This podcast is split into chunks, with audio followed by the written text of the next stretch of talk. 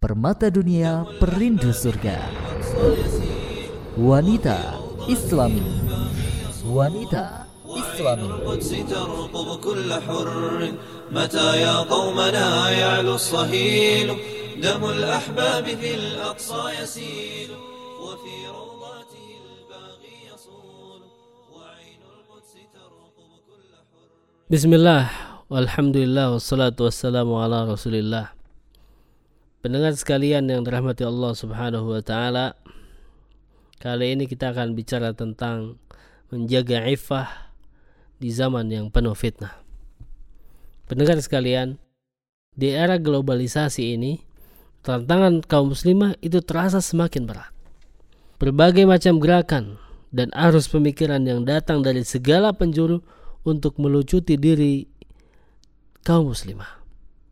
Gagasan feminisme di antaranya, kemudian emansipasi dan transgender semakin marak diserukan oleh kaum sekuler dan liberal untuk menyerang kaum muslimah.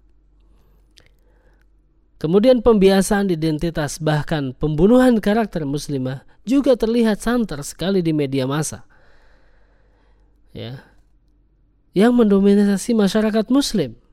Bahkan arus budaya barat yang kian hari tidak bisa dibendung dengan eh, dunia yang sangat terbuka ini menjadikan kaum muslimah banyak yang terseret ke dalam lembah-lembah keterpurukan. Nah, pendengar sekalian, beragam fitnah tersebut mengepung kaum muslimah saat ini. Hampir setiap lini yang kita dapati para penyeru yang mengajak muslimah ke pintu-pintu jahanam. Mereka membuat bermacam-macam program untuk menggiring muslimah kepada tradisi jahiliyah di zaman modern ini. Pendengar sekalian, cobalah kita amati program televisi, radio, dan mayoritas media massa di negeri ini. Apakah program-program tersebut membantu kaum muslimah dalam menjaga iffah atau justru membiaskan dan merusaknya. Rata-rata media massa tersebut itu merupakan corong untuk membunuh karakter seorang muslimah. Pendengar sekalian, dampak nyata dari hal tersebut bisa kita saksikan saat ini. Betapa banyak wanita yang mengaku muslimah namun tidak mencerminkan kepribadiannya.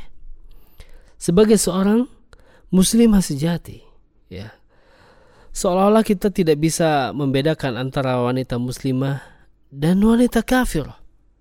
Dua-duanya tidak pakai kerudung. Lantaran jati diri mereka, ya, jati diri muslimah itu hilang atau telah mati. Selain kepungan dari luar, serangan dari dalam pun gencar sekali dilakukan. Berbagai macam kelompok, ya, seperti Syiah, sangat mengancam muslimah dalam menjaga ifahnya. Mereka mulai menggeliat di Indonesia di beberapa tahun ini. Ya, jika kaum muslimah tidak semakin waspada ya, dan membentengi dirinya dengan akidah yang benar, maka bisa jadi akidah Syiah akan merusak keimanan mereka.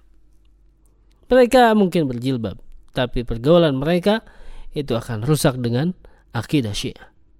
Bukan sekedar itu juga, pendengar sekalian. Doktrin nikah mut'ah yang dianut kaum Syiah juga siap merobek dan menghancurkan harga diri seorang muslimah di negeri ini. Pendengar sekalian yang budiman, tidak ada cara terbaik bagi seorang muslimah untuk selamat dari fitnah tersebut melainkan dia harus istiqomah dalam menjaga iffah. Maksudnya menjaga iffah dalam se adalah senantiasa menjaga dan menahan diri dari segala perkara yang dilarang oleh Allah dan Rasulnya. Meskipun jiwanya condong dan ingin berbuat maksiat, namun keimanannya harus mampu melawan dan membendung semua itu. Seorang muslimah yang menjaga ifahnya tidak akan tergiur dengan kemanisan dunia. Dia pun tidak akan pernah rela telanjang dada dan paha demi menuruti aturan kerja. Ya, meskipun diiming-imingi dengan gaji jutaan rupiah, sedikit pun tak tergiur mengambilnya jika berasal dari jalan yang tidak berkah. Dia juga tidak silap, ya, tidak silau matanya dengan kata-kata yang merayunya untuk berbuat nista. Meski manis dan menggoda, namun dia tolak dengan tegas karena tidak halal baginya ya dengan keimanan yang kuat di dalam dadanya. Pendengar sekalian, agar kaum muslimah tetap istiqomah, menjaga ifah atau kesucian dirinya, ada beberapa hal yang harus dilakukan yang bisa membantu untuk meraihnya hal tersebut. Yang pertama adalah teruslah meningkatkan ilmu, meningkatkan iman, dan meningkatkan takwa kepada Allah Subhanahu wa taala. Inilah sebenarnya perisai utama seorang muslimah dalam menghadapi serangan musuh-musuh Islam yang ingin menghancurkan mereka. Yang kedua, hati-hatilah dalam bergaul dan memilih teman. Usahakan teman pergaulan kita adalah teman yang solihah. Ya. Yang cerdas dan bertakwa. Sebab seorang akan senantiasa berada pada agama dan kebiasaan temannya. Jika temannya baik, maka akan senantiasa mengajak kepada kebaikan. Sebaliknya, jika teman pergaulannya itu adalah seorang yang buruk perangainya, maka dia juga senantiasa mengajak kepada keburukan. Oleh karena itu, hendaklah seorang muslimah memperhatikan dengan siapa dia berteman dalam kehidupan sehari-harinya.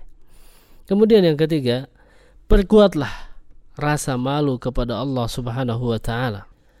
Tidaklah rasa malu ini mekar dalam diri seorang muslimah melainkan kebaikan yang akan dia raih. Alangkah indahnya jika rasa malu ini senantiasa menghiasi kaum muslimah. Sebaliknya, jika rasa malu ini telah dicabut oleh Allah Subhanahu wa taala dalam hati mereka, seorang muslimah, maka hal ini adalah petaka bagi mereka.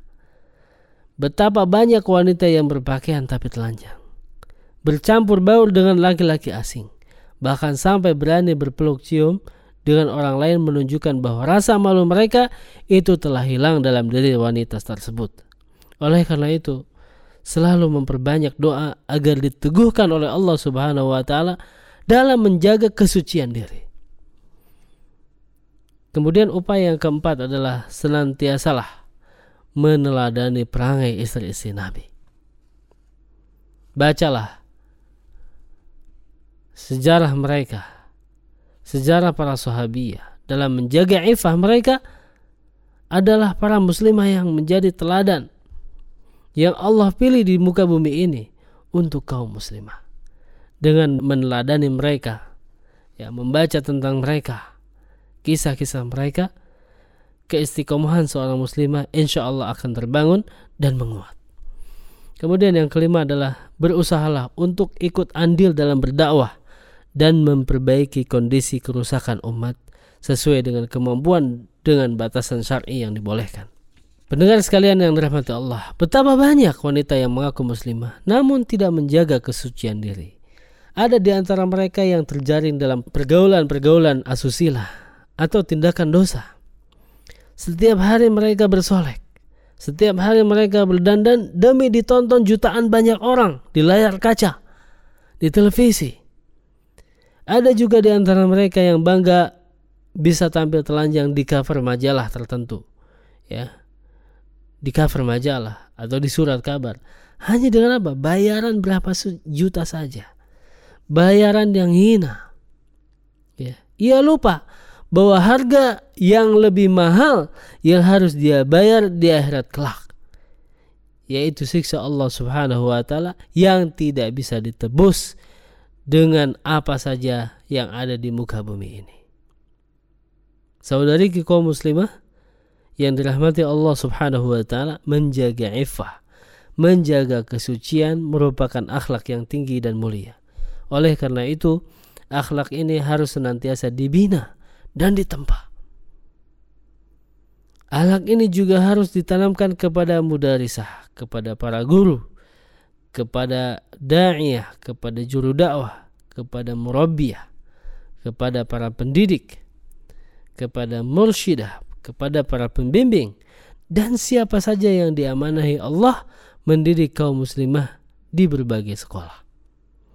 Dengan istiqomah menjaga ifah, insyaallah taala kaum muslimah akan menjadi sosok yang mulia dan indah di sisi Allah Subhanahu wa taala dan manusia.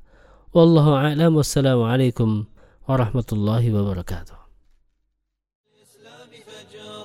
ونحو القدس تنطلق الخيول ستشرق شمسهم والطير يشهد بنصرهم وقد فر الدليل